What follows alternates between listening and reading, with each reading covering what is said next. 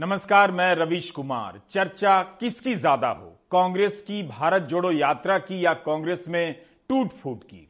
आज के दौर में दल बदल एक प्रतिष्ठित राजनीतिक कर्म हो चुका है। इसके लिए आप ईश्वर और जनता से किया गया वादा तोड़कर बीजेपी में शामिल हो जाइए। तब भी आपका ओहदा इतना बढ़ सकता है कि दल बदल के तीन चार दिनों के भीतर गोवा के मुख्यमंत्री प्रमोद सावंत आठों दल बदलुओं के साथ दिल्ली आते हैं। दोपहर तक यही चर्चा होती है कि उनकी मुलाकात प्रधानमंत्री से होने वाली है या बीजेपी अध्यक्ष जेपी नड्डा से। गोवा में कांग्रेस को तोड़कर बीजेपी ने कांग्रेस को खुली चुनौती दे दी है कि अगर एक पार्टी के रूप में कांग्रेस ही नहीं बचेगी तो वह भारत जोड़ने की राजनीतिक एजेंसी बनने की दावेदारी कैसे कर पाएगी? गोवा के विधायकों का दिल्ली आना बता रहा है कि दल बदल की इस घटना को पार्टी का नेतृत्व कितनी अहमियत देता है। कांग्रेस भले ही इस दल बदल को खारिज कर आगे बढ़ने का संकेत दे रही हो, लेकिन बीजेपी आगे आकर बता रही है कि उसके लिए यह दल बदल केवल कांग्रेस से बीजेपी में आने की घटना नहीं है। पार्टी का नेतृत्व दल बदलुओं से दूरी नहीं बनाता है। आप भले पूछ सकते हैं कि जिस कांग्रेस को वह भ्रष्टाचार में डूबी पार्टी बताती रहती है, उसी कांग्रेस से दर्जनों नेता बीजेपी में क्यों लाए जाते हैं? क्या इनकी ईमानदारी के प्रति बीजेपी इतनी आश्वस्त है? इनकी राजनीति हमेशा ही राष्ट्रवाद से ओत प्रोत रही होगी और पवित्र रही होगी? कांग्रेस तो यही आरोप लगाती है कि धन के लोभ में और जाँच एजेंसियों के डर से इन्हें बीजेपी में ले जाया गया है। दल बदल का जो इतिहास रहा है, उसमें यह सवाल या संदेह एकदम से निराधार नहीं कहा जा सकता। बीजेपी भी कहती है कि कांग्रेस से अपना घर नहीं संभलता, देश क्या संभालेगी? लेकिन क्या सब कुछ इतना मासूम तरीके से हो रहा है कि कांग्रेस अपने आप टूटती जा रही है? बीजेपी का काम केवल कांग्रेस से आए नेताओं को समेटना रह गया है। सवाल कांग्रेस पर भी है कि वो टूट क्यों नहीं रोक पाती? कई नेताओं के संबंध में मीडिया में कई दिनों से चर्चाएँ चलने लगती हैं। मगर कांग्रेस उनके खिलाफ अपनी तरफ़ से कार्रवाई करने या निकाल देने की हिम्मत नहीं जुटा पाती। इस दौरान बीजेपी में जाने वाले नेता या कथित तौर पर बीजेपी की तरफ़ से बैटिंग करने वाले नेता कांग्रेस नेतृत्व को पत्र लिखने लग जाते हैं। सवाल उठाते हैं और मीडिया में इंटरव्यू देने लग जाते हैं। जाने से पहले उनके इन सवालों से लगता है कि वे लोकतंत्र को आखिरी बार जमकर जी लेना चाहते हैं। क्या पता जिस पार्टी में जा रहे हैं, वहाँ पत्र लिखने की बात तो दूर, काना फूसी की भी अनुमति ना मिले। इस दल बदल का भी कोई जवाब नहीं।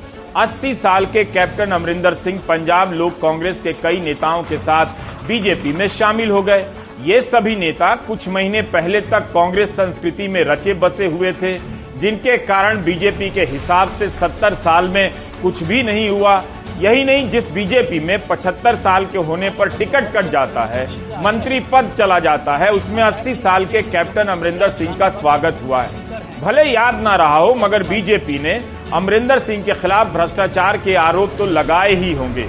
कैप्टन मार्गदर्शक मंडल में जाएँगे या बीजेपी के भीतर किसी और तारा मंडल का हिस्सा बनेंगे। वैसे बहुत दिनों से मार्गदर्शक मंडल का ना तो विस्तार हुआ है, ना इसकी किसी बैठक की खबर आई है। गुजरात की मुख्यमंत्री आनंदी बेन ने जब इस्तीफा दिया था, तब कहा था कि वे 75 साल की होने वाली है। लेकिन 80 साल की उम्र में हाल हाल तक कांग्रेसी रहे कैप्टन बीजेपी में नई पारी की शुरुआत करने आ रहे हैं। ठीक है कि कैप्टन चुनाव नहीं लड़ेंगे, लेकिन क्या वे लाल कृष्ण आडवाणी और मुरली मनोहर जोशी के साथ मार्गदर्शक मंडल में शामिल किए जाएँगे। बीजेपी परिवारवाद के खिलाफ रही है। यहाँ कैप्टन अपने परिवार के साथ बीजेपी में आए हैं। तीन मार्च 2018 को प्रधानमंत्री मोदी ने पंजाब में एक बयान दिया कि कांग्रेस अपने मुख्यमंत्री को अपना नहीं समझती है। वे एक आज़ाद सिपाही की तरह अकेले चले जा रहे हैं। इस बात पर तत्कालीन मुख्यमंत्री कैप्टन अमरिंदर सिंह ने उसी दिन जवाब दिया कि प्रधानमंत्री जी, आपसे ऐसा किसने कहा? मैंने तो नहीं कहा क्या कांग्रेस के आला कमान ने आपसे मेरे बारे में शिकायत की है।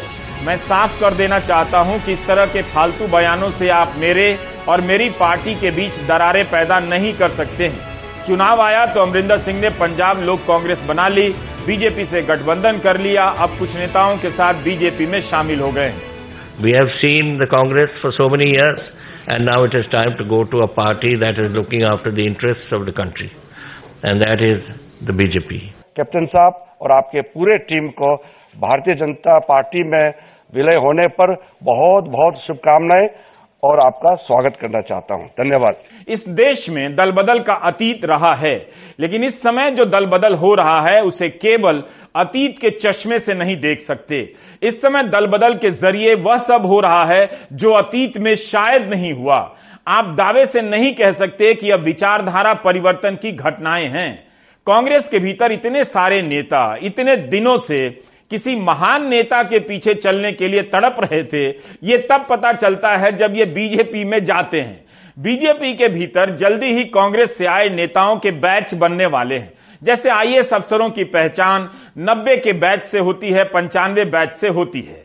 राहुल गांधी की इतनी हैसियत तो है कि उनसे बगावत कर मध्य प्रदेश उत्तराखंड, कर्नाटक, असम में कई नेता मंत्री से लेकर मुख्यमंत्री बन गए। गुना सीट से ज्योतिरादित्य सिंधिया को हरा देने वाले बीजेपी सांसद केपी यादव कभी मंत्री नहीं बन सके। मगर उनसे हारने के बाद भी ज्योतिरादित्य सिंधिया कांग्रेस से बीजेपी में आए, राज्यसभा सदस्य बने और अब केंद्रीय मंत्री हैं। गुजरात कांग्रेस के विधायक जवाहर चावड़ा ने विधायकी से इस्तीफा दिया 24 घंटे के भीतर रूपाणी सरकार में कैबिनेट मंत्री बना दिए गए। उसी तरह कुंवर सिंह बावलिया कांग्रेस छोड़कर रूपाणी सरकार में कैबिनेट मंत्री बना दिए गए। इस सवाल का जवाब तो प्रधानमंत्री ही दे सकते हैं कि वे किस हद तक विपक्षी दलों के नेताओं के संपर्क में रहते हैं। अपने दल के साथ साथ विपक्षी दलों के भीतर कितनी मेहनत करते हैं या अपने दल से ज़्यादा केवल विपक्षी दलों के भीतर मेहनत करते हैं, ताकि आसपास कोई विकल्प ही ना उभरे। राजनीति का यह खेल जन समर्थन के दम पर नहीं खेला जा रहा है। इसकी एजेंसियाँ दूसरी होती हैं। बिहार में भी याद कीजिए, चिराग पासवान की अपनी पार्टी है, मगर उन्होंने खुद को प्रधानमंत्री मोदी का हनुमान बताया था। यह बयान गुजरात में तीन बार कांग्रेस के विधायक रहे अश्विन कोटवाल का है। इस साल कोटवाल कांग्रेस से बीजेपी में आ गए। कोटवाल ने कहा, वे शुरू से ही मोदी भक्त रहे हैं। भले ही वे तीन बार से कांग्रेस के टिकट पर चुने जाते रहे, मगर दिल में मोदी जी ही रहे। बताइए 2017 के चुनाव के बाद चार साल तक कांग्रेस की एक ही खबर आती रही गुजरात में कि पार्टी टूट रही है। एक बार में नहीं, बल्कि धीरे धीरे कांग्रेस की संख्या 77 से घटकर चौसठ हो गई है। एक समय उत्तराखंड की बीजेपी सरकार के कई चेहरे कांग्रेस के लगते थे। आज भी धामी सरकार में तीन मंत्री कांग्रेस से आए हुए हैं। उम्मीद है आपको ऐसा कोई वक्त देखने को ना मिले, जब इनमें से कोई बीजेपी छोड़कर कांग्रेस में आएगा और मौजूदा नेतृत्व के बारे में उसी तरह से बयान देगा, जिस तरह से हिमांता बिस्वा शर्मा इन दिनों राहुल गांधी के बारे में बयान देते हैं। दल बदल करने वाले नेताओं के साथ ऐसे सवालों की संभावना तो रहती ही है यह समस्या केवल राहुल और कांग्रेस की नहीं है। नीतीश कुमार की पार्टी भी अपने पुराने विश्वसनीय सहयोगी आरसीपी सिंह को लेकर जूझती रही कि वे बीजेपी के इशारे पर काम कर रहे हैं हैं जनता दल यूनाइटेड के। लेकिन जदयू ने उन्हें निकाल दिया। कांग्रेस की तरह उन्हें लंबे समय तक ढोने का प्रयास नहीं किया। दल बदल बीजेपी के लिए एक गंभीर राजनीतिक कार्य है। भले आपको खबर ना हो कि सुदूर दादरा नगर हवेली एवं दमन दीव में जनता दल यूनाइटेड नाम की कोई पार्टी भी है, लेकिन अचानक प्रेस रिलीज़ आती है कि दादरा नगर हवेली एवं दमन दीव जनता दल यूनाइटेड के प्रदेश इकाई अध्यक्ष समेत सभी सदस्य आज भारतीय जनता पार्टी में शामिल हो गए। दल बदल की इस घटना को भी हाई प्रोफ़ाइल बनाया गया। पंचायत स्तर के नेता जब बीजेपी में लाए जाते हैं, तब भी राष्ट्रीय अध्यक्ष से मुलाकात कराई जाती है ताकि पटना में नीतीश कुमार को संदेश जाए कि उनकी पार्टी के नाम का कहीं भी बैनर दिख जाएगा तो उसे भी बीजेपी में मिला लिया जाएगा। यह भी अजीब है कि जदयू ने बीजेपी को सरकार से बाहर कर दिया बिहार में। लेकिन पार्टी का विलय हो रहा है अरुणाचल प्रदेश, मणिपुर दमन और दीयू में। क्या इसके बाद बिहार का नंबर आने वाला है? हमें यह समझ नहीं आया कि जब देश में प्रधानमंत्री के नेतृत्व में विकास की अविरल धारा बह रही है तो बीजेपी में जाने वाले जदयू के नेता पहले ही क्यों नहीं चले गए? बीजेपी के राज्यसभा सांसद सुशील मोदी ने कहा कि मणिपुर और अरुणाचल प्रदेश जदयू मुक्त हो गए हैं। सुशील मोदी ने तो ट्वीट किया है कि बहुत जल्द लालू जी बिहार को भी जदयू मुक्त कर देंगे। तो क्या बीजेपी बिहार में जदयू का विलय नहीं करेगी? जब अरुणाचल में कर रही है तो बिहार में भी कर ले। दल बदल की इस राजनीति का एक मकसद है।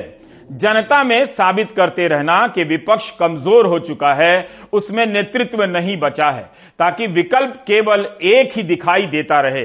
यह काम केवल गोदी मीडिया के झुंड से नहीं हुआ है, बल्कि कई स्तरों पर किया गया है। विपक्ष के आर्थिक तंत्र पर भी जिस तरह से हमला किया गया है, उसकी चर्चा नहीं होती है। इलेक्टोरल फंड के कारण आप नहीं जानते कि एक दल को हज़ारों करोड़ रुपए का चंदा कौन दे रहा है, जबकि जाँच एजेंसियाँ विपक्ष के पीछे ही लगी रहती हैं। जिला से लेकर कस्बा के स्तर पर आर्थिक हैसियत रखने वाले किसी भी विपक्षी दल के छोटे से बड़े राजनीतिक कार्यकर्ता की क्या हालत है, आप उनसे पता कर सकते हैं। अपनी पार्टी में होते हुए अपनी पार्टी के लिए नहीं बोल सकते, न चंदा दे सकते हैं। इस डर से कि छापा पड़ जाएगा। यह जब जानेंगे, तब पता चलेगा कि भारत की राजनीति में सामाजिक समीकरण नहीं बदले हैं, बल्कि आर्थिक ताकतों से लैस मानव संसाधन को बदल दिया गया है, डरा दिया गया है। इसका ज़िक्र आपको किसी लेख में नहीं मिलेगा, मगर खबरों में इसका ज़िक्र दिख जाएगा कि विपक्ष के नेताओं के घर या दुकानों पर बुलडोजर चला दिए गए हैं। छापा पड़ा है। ऐसी खबरों को जरा आप भी सर्च कीजिए।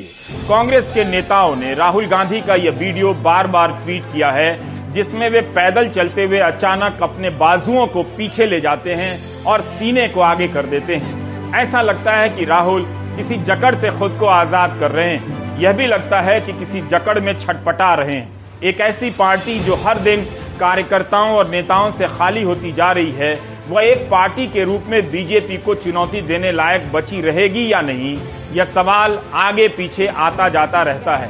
भारत जोड़ो यात्रा के ज़रिए राहुल गांधी भले ही महँगाई से लेकर बेरोजगारी और मीडिया तंत्र के ज़रिए जनता की आवाज़ को दबा देने के सवालों को उठाने की कोशिश कर रहे हों लेकिन क्या उनकी पार्टी का तंत्र उनकी तरह, उस तरह से लगा हुआ है कि यात्रा जनता के बीच पहुँच जाए? म्यूज़िक के इस्तेमाल से यात्रा की तस्वीरों को प्रभावशाली तो बनाया जा सकता है, लेकिन हर दिन कांग्रेस को तोड़कर नरेंद्र मोदी जो चुनौती कांग्रेस को दे रहे हैं, इसका जवाब कांग्रेस को देना चाहिए। 16 जुलाई 2021 को राहुल गांधी ने कहा था कि जिन्हें आरएसएस से डर लगता है, वो आरएसएस में चले जाएँ। जो बाहर हैं और आरएसएस से नहीं डरते हैं, उन्हें कांग्रेस में लाया जाएगा।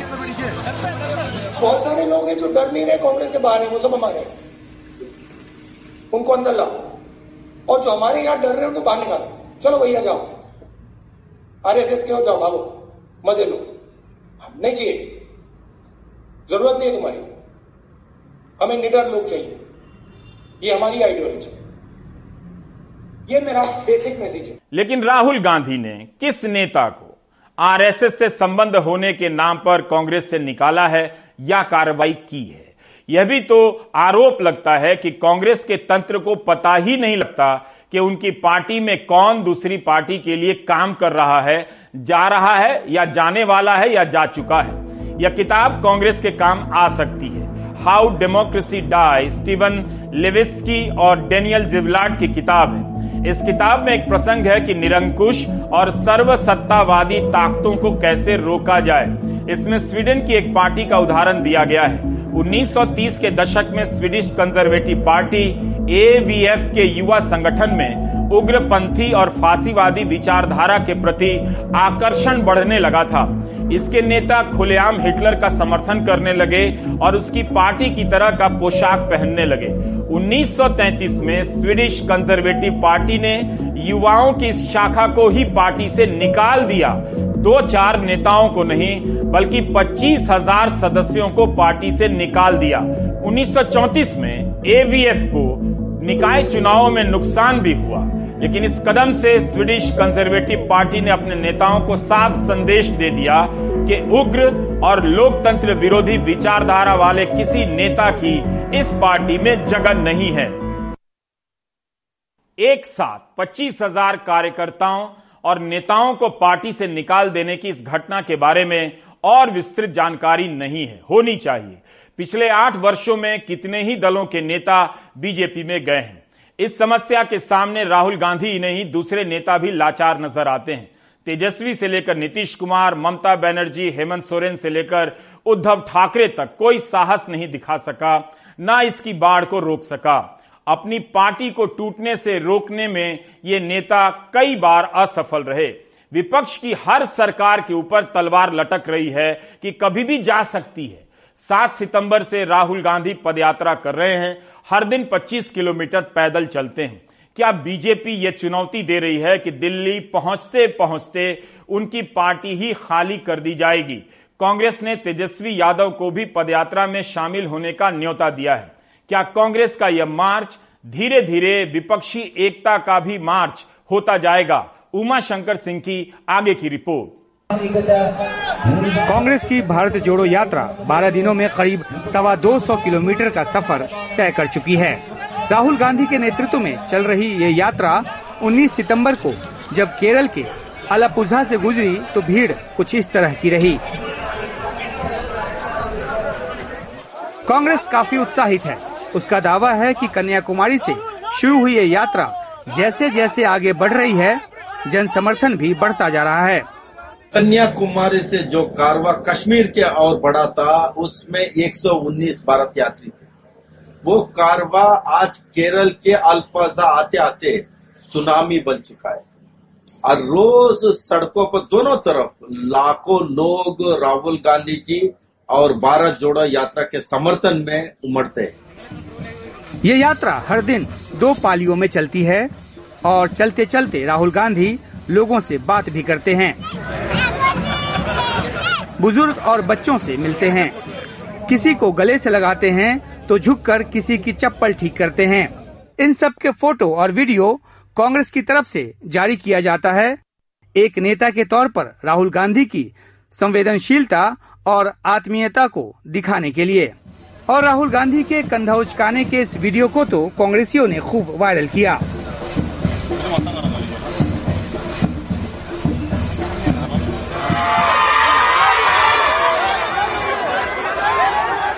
हालाँकि जब से ये यात्रा शुरू हुई है, बीजेपी ने इसको निशाना बनाना भी शुरू किया है। यात्रा में इस्तेमाल किए जा रहे कंटेनर्स को विरासतापूर्ण बताया गया। राहुल गांधी की टी शर्ट की कीमत पर सवाल उठाया गया। कर्नाटक बीजेपी आईटी सेल के प्रमुख ने अभद्र टिप्पणी के साथ एक तस्वीर ट्वीट की, जिसे बाद में डिलीट करना पड़ा। बीजेपी की तरफ़ से यहाँ तक कहा जा रहा है कि राहुल यात्रा तो कर रहे हैं, लेकिन मीडिया से बात नहीं कर रहे। सोमवार को दिल्ली में प्रेस कॉन्फ्रेंस कर कांग्रेस ने हर आरोप का सिलसिलेवार ढंग से जवाब देने की कोशिश की। झूठ शिरोमणि महिला ने बोला कि श्री राहुल गांधी जी ने यात्रा शुरू करने से पहले स्वामी विवेकानंद जी का आशीर्वाद नहीं लिया। जब देश के लोगों ने झूठ शिरोमणि श्रीमती स्मृति ईरानी जी को, राहुल गांधी जी का वीडियो बताया, पर झूठ शिरोमणि महिला ने देश से माफ़ी नहीं मांगी अपने असत्य कथनों के लिए। उसके बाद झूठ शिरोमणि बालक जो भारतीय जनता पार्टी का आईटी सेल का प्रमुख है, उसने कहा, राहुल गांधी जी वहाँ पब्लिक मीटिंग्स को एड्रेस नहीं करते हैं। प्रेस की मीटिंग्स प्रेस ब्रीफिंग्स नहीं लेते हैं। मैं उसको बताना चाहता हूँ, झूठ शिरोमणि बालक को, कि एक घंटा निकाल के भारत जोड़ो यात्रा का भाग बने राहुल गांधी जी के नेतृत्व में। और उससे उसको आत्मिक शांति भी मिलेगी, आत्मिक ज्ञान भी होगा, और उसको पता लगेगा कि उसके मन में कितनी निर्लसता और घटियापन है। राहुल गांधी पदयात्रा के बीच बीच में ठहरते हैं। रविवार को ठहरे तो मछुआरों की समस्या सुनी। यात्रा के दौरान राहुल गांधी भाषण देते नज़र नहीं आए हैं। ज़ोर लोगों की बात सुनने पर है। कांग्रेस के हाथ में अभी सत्ता नहीं है तो लोगों की उठाई किसी समस्या का समाधान भी नहीं है। लेकिन कांग्रेस इसे 2024 की तैयारी के तौर पर ले रही है। भारत जोड़ो यात्रा के बीच में ही गोवा में आठ विधायकों के कांग्रेस छोड़ने की खबर आई। बीजेपी के कैलाश विजयवर्गीय ने तंज किया कि राहुल गांधी पहले कांग्रेस जोड़ लें। राहुल गांधी और उनके साथियों को 150 दिनों तक चलना है। 3500 किलोमीटर से अधिक की दूरी तय करनी है। इस बीच कांग्रेस में अध्यक्ष चुनने की प्रक्रिया को भी पूरा होना है। राहुल पार्टी को नेतृत्व देने को अब तक तैयार नहीं है, लेकिन उनके नेतृत्व में ये यात्रा कांग्रेस को कहाँ तक ले जाती है, इसका किसी को पता नहीं।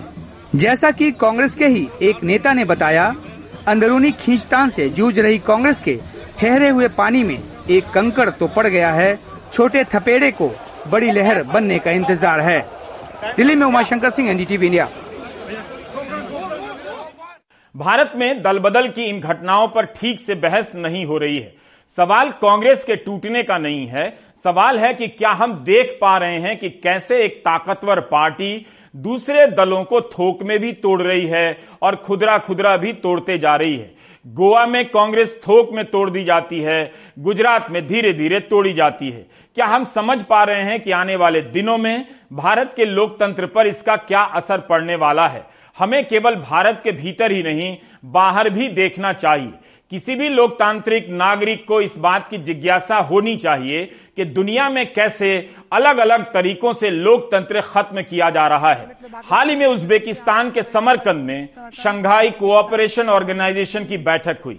इसके सदस्य देशों में चीन और रूस के लोकतांत्रिक होने को लेकर लगातार सवाल होते रहते हैं। चीन के राष्ट्रपति शी जिनपिंग आजीवन राष्ट्रपति के पद पर बना दिए गए हैं, बिठा दिए गए हैं।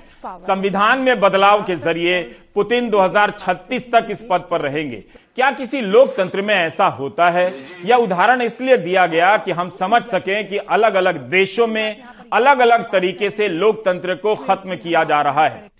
हंगरी के प्रधानमंत्री विक्टर ओरबन 2010 से इस पद पर हैं। वहाँ के एक नेता बेलिंद माग्यार ने किताब लिखी है जिसका नाम है 25 sides of a post communist mafia state. Way Hungary की तुलना माफिया स्टेट से करते हुए कहते हैं कि सब कुछ पर्दे के पीछे से होता है। एक व्यक्ति के हिसाब से सारा कानून काम करता है। चुनाव के तंत्र पर इस तरह का कब्जा हो चुका है कि विपक्ष के नेता और पत्रकारों को जेल में डालने की ज़रूरत नहीं रही। चुनाव होते हैं, मगर नतीजा एक ही आता है। दी अटलांटिक एक न्यूज़ वेबसाइट है। इस पर 6 जुलाई 2021 का एक लेख है। इस लेख में हंगरी का विश्लेषण किया गया है कि वहाँ किस तरह 2010 के पहले के लोकतंत्र की वापसी का काम अब असंभव हो गया है, क्योंकि हर स्तर पर मीडिया से लेकर न्यायपालिका तक को कुचल दिया गया है। यूरोपियन यूनियन ने हंगरी पर कई तरह के प्रतिबंध लगाए हैं। यूनियन का कहना है कि हंगरी में विक्टर के कार्यकाल में कानून का राज खत्म कर दिया गया है। यूनियन की तरफ़ से जो पैसे दिए जाते हैं, उसका इस्तेमाल प्रधानमंत्री विक्टर ओरबन अपने मित्र उद्योगपतियों पर लुटाने में करते हैं। यूरोपीय और गैर यूरोपीय नस्लों को लेकर भड़काऊ भाषण देकर ओरबन अपनी राजनीति चमकाते रहते हैं। इटली में भी फांसीवाद की वापसी की खबरें छपने लगी हैं। मुसोलिनी के फांसीवाद के 100 साल बाद इटली में एक बार फिर से फांसीवाद सर उठाने लगा है। जॉर्जिया मिलोनी के प्रधानमंत्री बनने की संभावना नज़दीक लगने लगी है। जॉर्जिया कहती तो है कि फांसीवाद इतिहास के गर्त में जा चुका है मगर उनके चुनावी नारे वही सब है जो फांसीवादी राजनीति के हुआ करते थे। जैसे ईश्वर, मातृभूमि और परिवार, उनकी पार्टी के समर्थक भी फांसीवादी सलामी देते हैं। कई चिन्हों की साम्यता फांसीवादी दौर के चिन्हों से है। दुनिया में लोकतंत्र सिमट रहा है। रूस और चीन में विपक्ष के नाम पर खाना पूर्ति रह गई है। क्या भारत में ऐसा हो सकता है? इसका जवाब आप बेहतर तरीके से जानते होंगे। इस समय जो हो रहा है, एक स्तर पर या दो दलों के बीच वर्चस्व की लड़ाई का खेल लग सकता है कि कांग्रेस के कई नेताओं के नेता भी मोदी हैं, मगर थोड़ी गहराई से देखेंगे तो खेल में जनता को जनता को नेता विहीन किया जा रहा है। इस समय आपको बिना विपक्ष के रहने की आदत डाली जा रही है। एक समय आएगा आने वाला है जब आप विपक्ष बनने के लिए ही तड़प रहे होंगे और विपक्ष नहीं बन पाएँगे। इसे लिखकर पर्स में रख लीजिए। कुछ कहना होगा तो समझ नहीं पाएँगे कि किससे कहें। इसका एक उदाहरण आपको मणिपुर से दे सकता हूँ। हमारे सहयोगी रतनदीप ने बताया कि इस आदेश के बाद मणिपुर पर किताब छापने से पहले सरकार की समिति से मंजूरी लेनी होगी। मणिपुर के इतिहास, उसकी संस्कृति, परंपरा, भूगोल को लेकर कोई भी किताब तभी छपेगी जब सरकार की समिति मंजूरी देगी। 15 सितंबर को यह आदेश जारी हुआ। इस समिति में राज्य के शिक्षा मंत्री के अलावा वाइस चांसलर, कॉलेज और विश्वविद्यालय के शिक्षक हैं। इनके पास किताब की पांडुलिपि जमा करानी होगी। जब ये लोग पढ़कर मंजूरी देंगे, तब किताब छपेगी। राज्य सरकार के सूत्रों के मुताबिक जो खबर हमें लग रही है कि ये जो ऑर्डर मणिपुर सरकार ने निकाला है इसके पीछे एक बैकड्रॉप है और ये बैकड्रॉप ये है कि आ, कुछ महीने पहले एक पीएचडी थीसिस के ऊपर एक किताब निकाली गई थी मणिपुर की हिस्ट्री के ऊपर। ये किताब लिखने वाले थे सुशील कुमार शर्मा जो कि एक ब्रिगेडियर हैं जो कि सीआरपीएफ में बहुत साल डेपुटेशन में वो काम कर रहे थे और इसके बाद उन्होंने ये किताब अपने पीएचडी थीसिस के हिसाब में निकाली थी। और इसमें ये आरोप लगाया गया गया है कि इस किताब के ऊपर ये आरोप है कि इस किताब में ऐसा लिखा गया है कि मणिपुर, जो कि भारत में शामिल होने के पहले एक प्रिंसली स्टेट था, जब भारत के साथ मर्जर हुआ तब मणिपुर का जो इलाका था, जो एरिया था, जो पॉलिटिकल बाउंड्री थी, वो सिर्फ़ 700 स्क्वायर माइल्स की थी वैली एरिया में। और इस, इसके मुताबिक, इस किताब के मुताबिक ये इम्प्लाई करता है ये ये इंफॉर्मेशन की मणिपुर के हिल एरियाज़ को मणिपुर का पार्ट नहीं माना गया है। तो इसके चलते जब ये किताब निकली तो जो सिविल सोसाइटी ग्रुप्स हैं ज़्यादातर जो कि हिल एरियाज़ के सिविल सोसाइटी ग्रुप्स हैं, उन्होंने इस किताब को अपोज किया क्योंकि उनका ये दावा था कि यहाँ पे गलत इन्फॉर्मेशन दी गई है और ये इन्फॉर्मेशन जो दी गई थी, ये, यही इम्प्लाई करता है कि जो हिल एरियाज़ हैं, जहाँ पे कि जो ट्राइबल समुदाय के लोग वहाँ पे रहते हैं, मणिपुर में नागा और कुकी समुदाय और बाकी समुदाय के लोग ये कभी मणिपुर के पार्ट नहीं थे ऐसा, ये किताब इम्प्लाई करने की कोशिश कर रही है, जो कि मणिपुर का हिस्ट्री हिस्ट्री को एक गलत रूप से एक प्रोजेक्ट कर रही है। ऐसा दावा किया था सिविल सोसाइटी ग्रुप्स ने और उन्होंने राज्य सरकार को यह दावा किया था कि इस किताब को बैन किया जाए। मगर अब इसके चलते राज्य सरकार ने अब ये फैसला लिया है कि मणिपुर की हिस्ट्री कल्चर और ट्रेडिशन को लेके कोई भी किताब लिखेगा तो उसको मैन्यूस्क्रिप्ट को प्री अप्रूव किया जाएगा। ये जो कमेटी बनाई गई है, इसके द्वारा। इलाहाबाद विश्वविद्यालय में फ़ीस वृद्धि के खिलाफ आंदोलन चल रहा है। विश्वविद्यालय प्रशासन का कहना है कि लंबे समय से फ़ीस वृद्धि नहीं हुई थी। प्राइवेट कॉलेजों की तुलना में अभी भी फ़ीस काफ़ी कम है। यह बहुत ज़रूरी हो गया था। प्रशासन की तरफ़ से छात्रों के खिलाफ तीन तीन एफआईआर कराई गई है। छात्रों का कहना है कि 400 प्रतिशत की वृद्धि मंजूर नहीं। इलाहाबाद विश्वविद्यालय के छात्र आदर्श भदौरिया ने सोमवार को आत्मदाह की कोशिश कर सबको हैरान कर दिया। शुक्र है कि ये कोशिश नाकाम रही। आदर्श का आरोप है कि पुलिस ने उनके घर जाकर उनको परेशान किया। क्या मैं अपराधी हूँ या मैं छात्र हूँ? यदि मैं छात्र हूँ, यदि मैं सबके सामने हूँ तो पुलिस प्रशासन का भारी तबका मेरे घर पे क्यों छापा मार रहा है? मेरे बुज़ुर्ग पिताजी को क्यों परेशान किया जा रहा है? मेरे बुज़ुर्ग पिताजी को क्यों हरासमेंट किया जा रहा है कि अगर आप अपने बच्चे को इलाहाबाद नहीं निकालेंगे तो आपके खिलाफ कार्रवाई की जाएगी? क्या उन पर दबाव बनाया जा रहा है? क्या मैं अपराधी हूँ? क्या मैं छात्र हितों में लड़ाई लड़ना अपराध है? क्या फ़ीस वृद्धि जो बढ़ाई गई है, निरंकुशता के खिलाफ लड़ाई लड़ना अपराध है? यदि अपराध है तो मैं अपराधी हूँ। अब इलाहाबाद विश्वविद्यालय में फ़ीस बढ़ोतरी के खिलाफ छात्रों के आंदोलन के दो हफ़्ते पूरे होने जा रहे हैं। छात्र हताश हैं कि विश्वविद्यालय उनकी बात नहीं सुन रहा। उन्होंने भैंस के आगे बीन बजाकर प्रशासन को शर्मिंदा करने की कोशिश की। देखिए, हम लोग इलाहाबाद विश्वविद्यालय के कुलपति मैम का विरोध कर रहे हैं। कल आपके ही न्यूज़ चैनल के माध्यम से उन्होंने कहा कि फ़ीस वृद्धि वापस नहीं होगा। तो आज हम लोग भैंस के आगे बीन बजा करके जो उनकी भैंस की तरह सदबुद्धि हो गई है उस बुद्धि को हम लोग सदबुद्धि में परिवर्तन करने के लिए आज बीन बजा के विरोध प्रदर्शन किया है। हम भी कहते हैं कि फ़ीस वृद्धि ज़रूर वापस होगी जब तक वापस होगी तब तक हमारी लड़ाई जाएगी आज अगर फ़ीस चार हज़ार हो जाएगी दस हज़ार हो जाएगी तो मैं स्वयं नहीं पढ़ पाऊँगा मेरा भाई नहीं पढ़ पाएगा जो एक किसान का बेटा है एक मजदूर का बेटा है। इधर विश्वविद्यालय ने रुख सख्त कर लिया है छात्रों के खिलाफ तीन एफआईआर दर्ज कर ली गई है। छात्र नेता जो है यूनिवर्सिटी में फ़ीस वृद्धि को लेकर जो है वो आंदोलनरत हैं। कल कुछ छात्रों ने छात्र भवन पर जो गेट पर लगा ताला कर छोड़ दिए थे, जिससे वहाँ असहज की स्थिति पैदा हो गई थी। यूनिवर्सिटी प्रशासन ने एक तहरीर दिया है, जिस पर जो है दस बारह नामजद और दस पंद्रह जो है अज्ञात के खिलाफ जो है अभियोग पंजीकृत किया गया। क्या तो आप हट गए? सोमवार को आत्मदाह की कोशिश के बाद पुलिस ने छात्रों को हटा दिया। शांति भंग की सूचना थी। यूनिवर्सिटी के द्वारा लगातार इस तरह का बताया जा रहा था। और आज इन्होंने आत्मदाह का भी प्रयास कुछ इस तरह का सूचना मिला है उसके बाद यहाँ पे कोर्स आई और इस तरह का जो गलत इनके द्वारा किया गया था उसके संबंध में इनको यहाँ से हटाया गया यहाँ से जो लोग हट नहीं रहे थे पहले इनको बताया गया कि शांतिपूर्वक आपका इसका कोई परमिशन वगैरह नहीं लिया गया था आप यहाँ से हट जाइए इनको टाइम दिया गया उसके बाद अगर कोई रुका है तो उनको सिर्फ़ डिटेन किया गया आप लोग या तो यहाँ से स्वयं हट जाए आपकी ये असेंबली विधि पूर्ण नहीं है आपने ना तो विश्वविद्यालय प्रशासन से कोई अनुमति ली है न तो अन्य कोई आपके पास अनुमति है? आप यहाँ अविधिक रूप से यहाँ पे धरना प्रदर्शन और अपने ऊपर पेट्रोल डाल के आत्मदाह जैसा घोर अपराध अपने ऊपर कारित कर रहे हैं। आंदोलन कर रहे छात्रों के लिए फ़ीस वृद्धि एक मुद्दा तो है ही, लेकिन एक डर विश्वविद्यालयों के बदलते चरित्र का है, जो तेज़ी से व्यवसायिक शिक्षाकरण की तरफ़ बढ़ रहे हैं। इससे उन्हें लगता है कि आम और गरीब छात्र उच्च शिक्षा से वंचित रह जाएँगे। इलाहाबाद से नितिन गुप्ता के साथ वाराणसी से अजय सिंह, एनडीटीवी इंडिया। गुजरात के आईपीएस ऑफिसर सतीश चंद्र वर्मा को सेवानिवृत्त होने से पहले नौकरी से बर्खास्त कर दिया गया।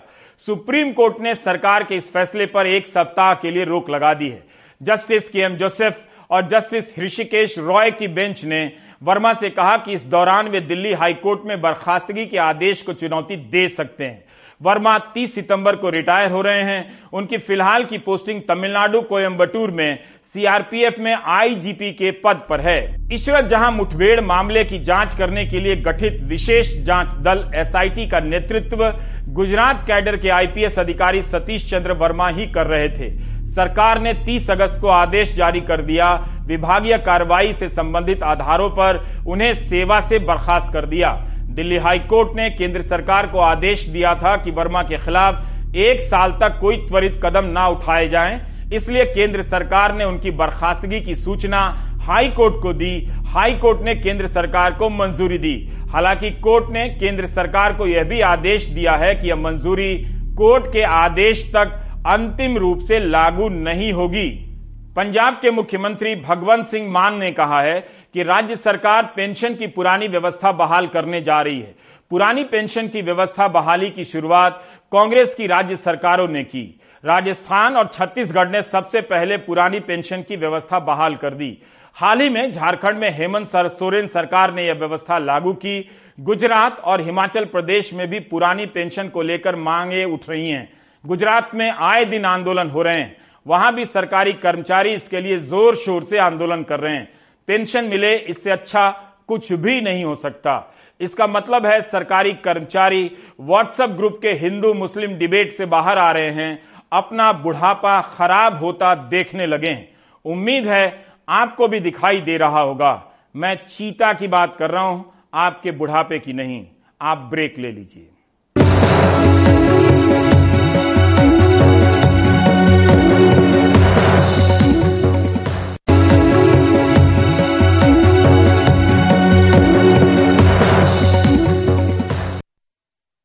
क्या चंडीगढ़ यूनिवर्सिटी में कथित रूप से वीडियो वायरल नहीं हुआ? पुलिस का कहना है कि छात्रा ने अपने अलावा किसी और का वीडियो नहीं बनाया, लेकिन यूनिवर्सिटी के छात्र इस दावे को नकार रहे हैं। पंजाब सरकार ने इसकी जाँच के लिए एक एसआईटी का गठन कर दिया है। सौरभ शुक्ला की ये रिपोर्ट आप देख सकते हैं। सोमवार तड़के सुबह तक चंडीगढ़ यूनिवर्सिटी के सैकड़ों छात्र यूनिवर्सिटी के कैंपस में धरना प्रदर्शन करते रहे। यूनिवर्सिटी प्रशासन के मनाने के बाद छात्रों ने बड़ी मुश्किल से अपना धरना खत्म किया। धरना खत्म होते ही यूनिवर्सिटी प्रशासन ने शनिवार तक यूनिवर्सिटी में छुट्टी कर दी। सुबह होते ही हॉस्टल में रह रहे ज़्यादातर छात्र अपने घर चले गए। छात्राओं का कहना है कि उनके अभिभावक परेशान हैं और वो इस पूरे मामले के बाद यूनिवर्सिटी में खुद को सुरक्षित महसूस नहीं कर रही हैं। हॉस्टल में भी सेफ़ नहीं है और बाहर घर वालों ने ये बोला था कि हॉस्टल में सेफ़ रहोगे इसलिए हॉस्टल लो तुम बाहर मत लो। लड़कियों के मामला है तो डरे हुए तो होंगे ही ना सबके पेरेंट्स हम खुद भी थोड़े थोड़े डरे हुए हैं वैसे भी। आप लोगों को किस बात से डर है? यही कि जो हुआ है वो सच है तो तो बहुत ही ज़्यादा बुरा है अगर वो सच है तो। और अगर वो झूठ है तो आगे अब आइडिया तो मिल गया ना लोगों को क्या पता आगे कोई ऐसा कुछ करने की कोशिश कर ले तो तो और बुरा हो जाएगा ना।